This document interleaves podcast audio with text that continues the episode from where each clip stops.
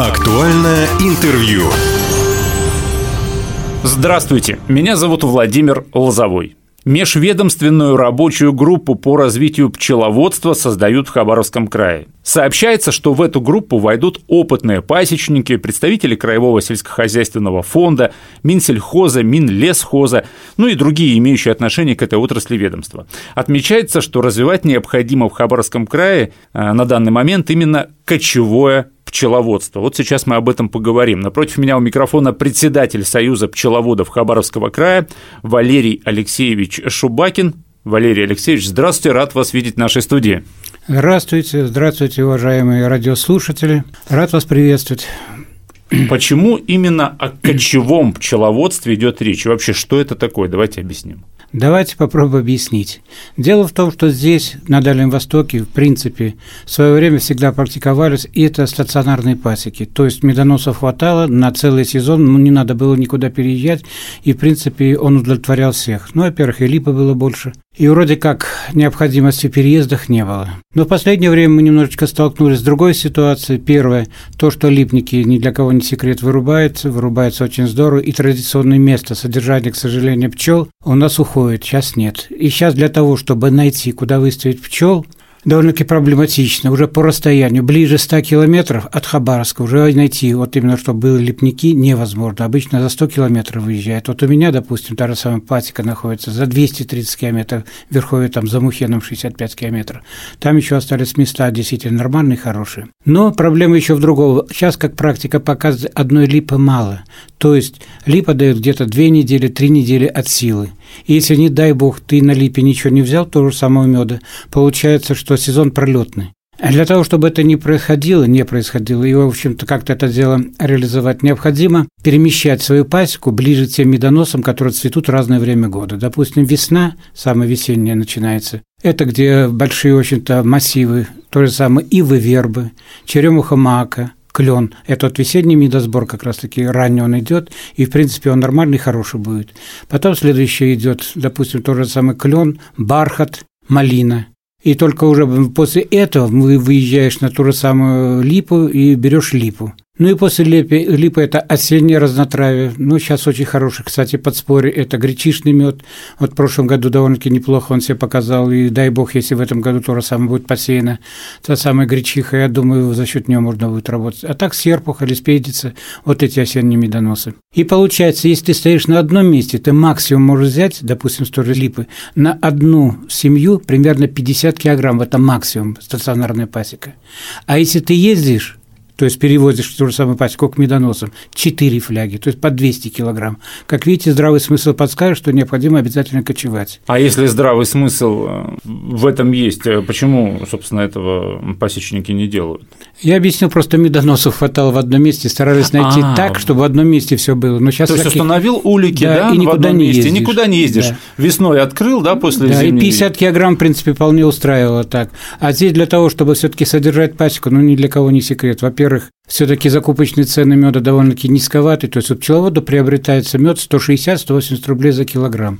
Это явно не хватает на то, чтобы покрыть все убытки, которые связаны с пчеловодством. Поэтому вынужден как-то развивать свою деятельность. Ну и получается, для этого необходимо первое, все-таки стараться, чтобы меда было больше, то есть, по крайней мере, более пятьдесят килограмм. Я говорил, наиболее оптимальный, хотя бы сто килограмм. Да, худо-бедно можно как-то, в общем-то, свести концы с концами. Вот сейчас, по официальной информации, Хабаровский край производит около четыреста тонн меда в год. Верная информация? Ну, вообще-то, да, на сегодняшний день, да. Еще хотя недавно где-то в районе тысячи мы производили. В советское время до четырёх тысяч тонн очень производилось. До четырёх тысяч да. тонн? То есть, спад, конечно, очень значительный. А если реформировать эту отрасль, да, насколько можно увеличить сбор меда в Хабаровском крае, за счет чего вы какие-то прогнозы строили? Строили, в общем, с этой мы информацией неоднократно выходили в правительство Хабаровского края, но у нас есть липников где-то сто девяносто тысяч гектаров. Где липа растет? Где липа растет, сплошная липа имеется в виду, хотя там не все подъездные пути, но такое количество есть. В принципе, один гектар, один гектар липы, примерно дает шестьсот - восемьсот килограммов того же самого меда. Вот и посчитайте, какое количество, в принципе, можно взять. Порядка двести тысяч тонн – это реальное то, что может дать Хабаровский край, а даем четыреста тонн. четыреста тонн и двести тысяч да, тонн. Ну, да, это прям в разы. В разы, в разы. В этом-то и проблема. Спад очень существенный по той простой причине, что в свое время с выходом нового лесного кодекса, но он, новый лесной кодекс, это условно, в две тысячи шестом году был принят новый лесной кодекс, где, в общем-то, был с уклоном все-таки на права больше лесозаготовителя, а пчеловодов, к сожалению, в этом плане оттеснили. Стало очень сложно получать участок, если до этого не было необходимости никакого получения и регистрации участка. Сейчас вопрос стоит там, что если ты взял лесной участок, ты должен получить на него кадастровый паспорт, разработать проект освоения лесов. Кадастровый паспорт стоит от сорока до ста пятидесяти тысяч рублей, mm-hmm. это чтобы оформить. Проект освоения лесов, тут разные, в общем-то, цены, начиная от пятидесяти-семидесяти тысяч и до трёхсот, поэтому интернет сейчас, ради бога, пестрит обращение. Ну, если учитывая, что одного участка, как правило, мало, ну, может получиться так, что вот один участок в этом году дал, а на следующий год он давать не будет. Или начался вроде как медосбор, и ясно, что ты не получишь, необходимо переезжать. И оформить участок ты просто не успеваешь. Получается, что если вот вернемся к кочевому да, пчеловодству, получается, если ездить по разным точкам в течение сезона, где потенциально можно собрать мед, их все нужно оформлять. Да, лесные участки нужно все оформлять. А только один участок, вы сейчас сказали, в районе ста тысяч. Да, да, там, о чем ну, разговор. Поэтому люди до... и бросают заниматься пчеловодством. Невыгодно получается и нереально еще дополнительно к всему, потому что сложностей очень много. Начиная от регистрации, проект освоения лесов, это, ну, для пчеловода, которому сейчас средний возраст шестьдесят лет, это непосильные задачи. Во времена СССР, да, mm-hmm. существовали пчелосовхозы, и было меньше проблем у пчеловодов. А сейчас реально возродить вот эту практику или времена изменились, и это, в принципе, невозможно, потому что, не знаю, там невыгодно, затратно? Нет, это реально, и, в общем-то, его здравый смысл подсказывает, этим надо заниматься, их объединить, то есть это интересы края, потому что рядом китайский рынок, он бездонный в прямом переносном смысле. Наш мед ценится, очень ценится там в Китае. Более того, они сами производят более ста пятидесяти тысяч тонн китайских, и он весь отправляет его в Европу. Но назвать ее медом, к сожалению, это можно только условно. Там чисто фальсифицированная продукция. А это уже доказали и американцы, и Европа обожглась на этом, но тем не менее не берут, потому что настолько хорошо он его производит именно химическим путем, что, во-первых, очень проблематично и отличить его от естественного меда. Но, тем не менее, в общем-то, они сами его не потребляют и предпочитают наш мед. То есть они закупают, за ценой не смотрят, говорят, наш мед их устраивает. Он идет, распределяется по аптечной сети, идет как лекарственный. То есть, ну, великолепный рынок, и, в принципе, если его развивать, можно было бы обойтись, допустим, без вырубки этой либо, а работать вот чисто на поставку того же самого медовой продукции. Поэтому здесь интересно, я думаю, и правительство Хабаровского края, и всех остальных. Первый, по-моему, это понял Приморье. Вот они на сегодняшний день получают пять-семь тысяч тонн меда заготавливают. Мы четыреста тонн, да, а, они, а Приморский край пять-семь тысяч да. тонн. Кстати, вы не раз в интервью ставили в пример практику Приморского края. Вот объясните, что такого есть у наших соседей, чего нет у нас? У них упрощена процедура получения участков, то есть идет он обязательно безвозмездно по возделыванию.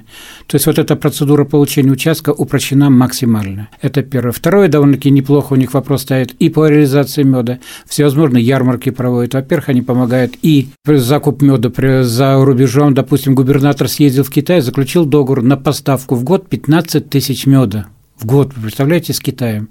И сейчас они столько не произведут, ясно и понятно, что пойдет наш мед, а показатели будут Приморского края, что они вроде как заготавливают. Тут даже за край обидно с точки зрения логики. Но от пчеловода деваться некуда, учитывая, что здесь реализовать ему проблематично, он будет отдавать тот мед туда.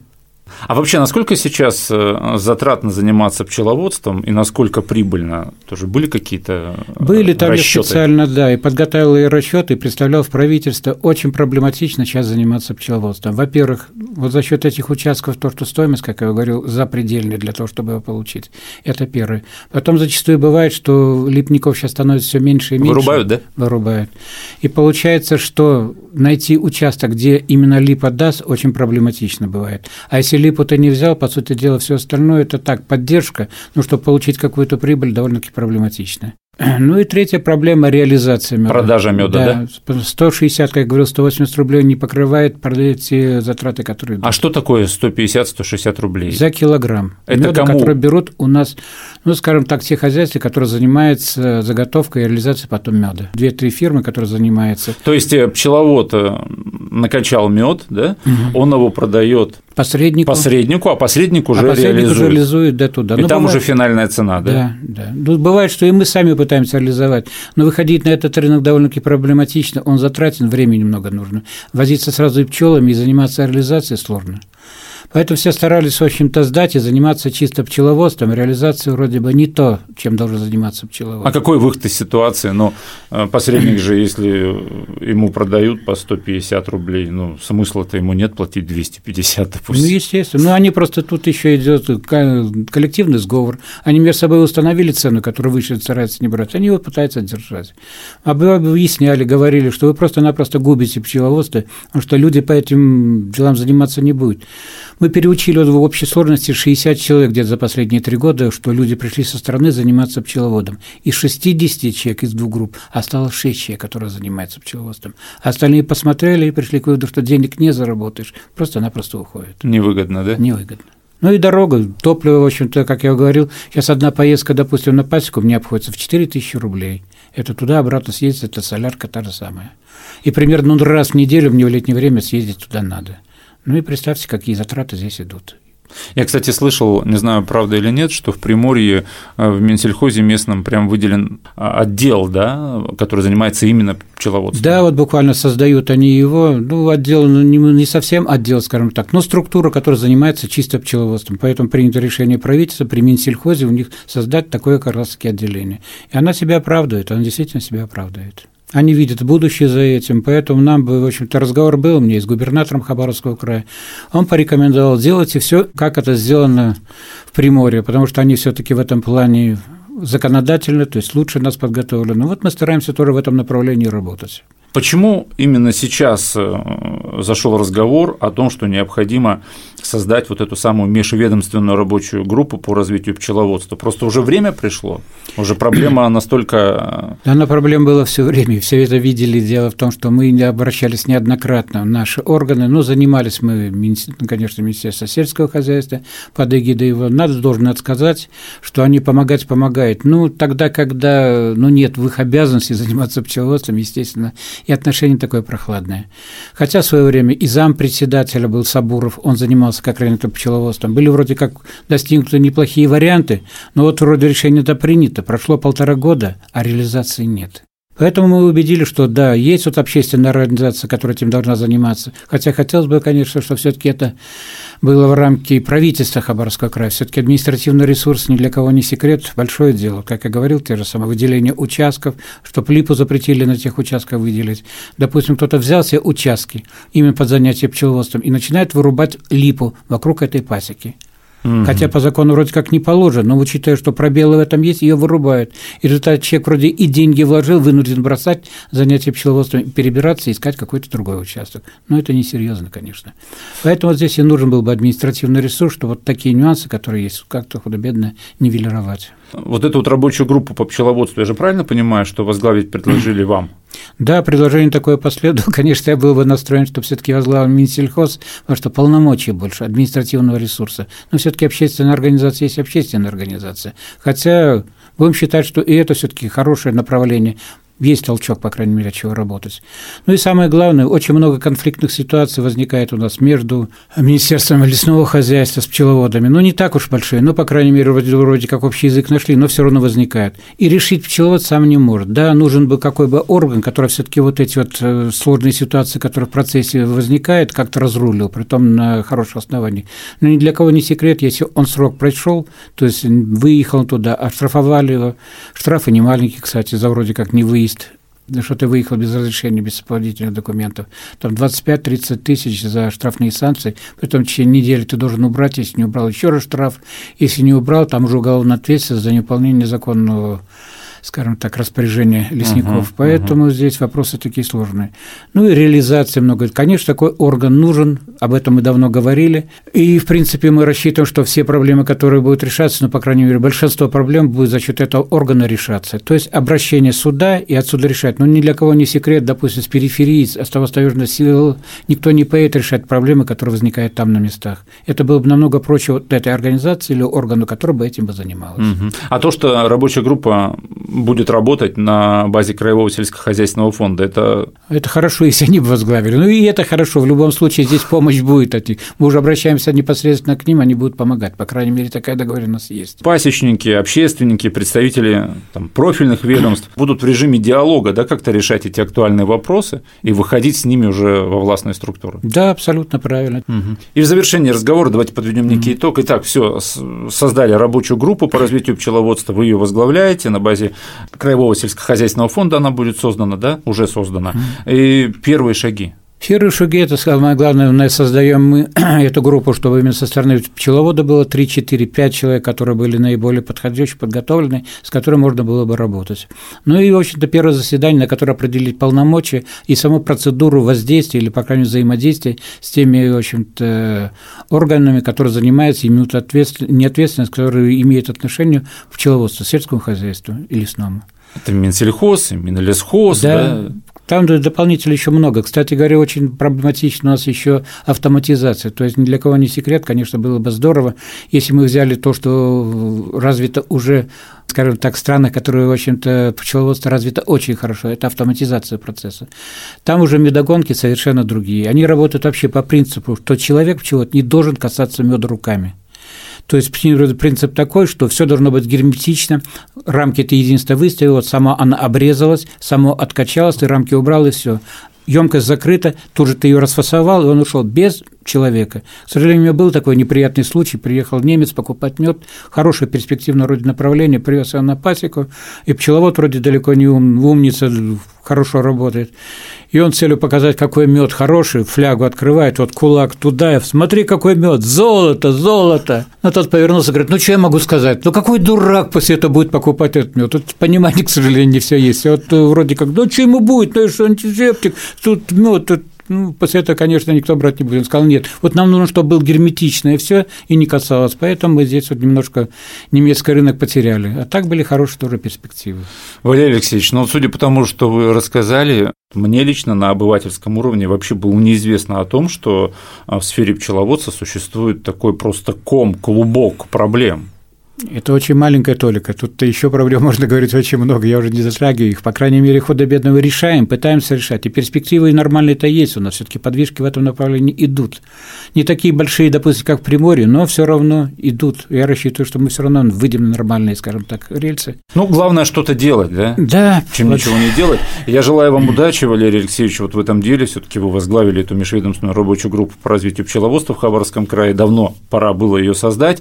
Удачи вам, удачи вашим коллегам, взаимопонимание со всеми этими ведомствами, потому что здесь нужно решать, что называется, всем миром, да, эту проблему. Напротив меня у микрофона был сегодня председатель Союза пчеловодов Хабаровского края Валерий Алексеевич Шубакин. Еще раз спасибо, что пришли. Спасибо большое за то, что пригласили. Всегда рады будем рассказать о тех проблемах, которые есть. Думаю, они помогут в решении их. Все записи наших интервью есть на сайте Востока России. Мы представлены во всех разрешенных социальных сетях. Всем самого хорошего. Актуальное интервью.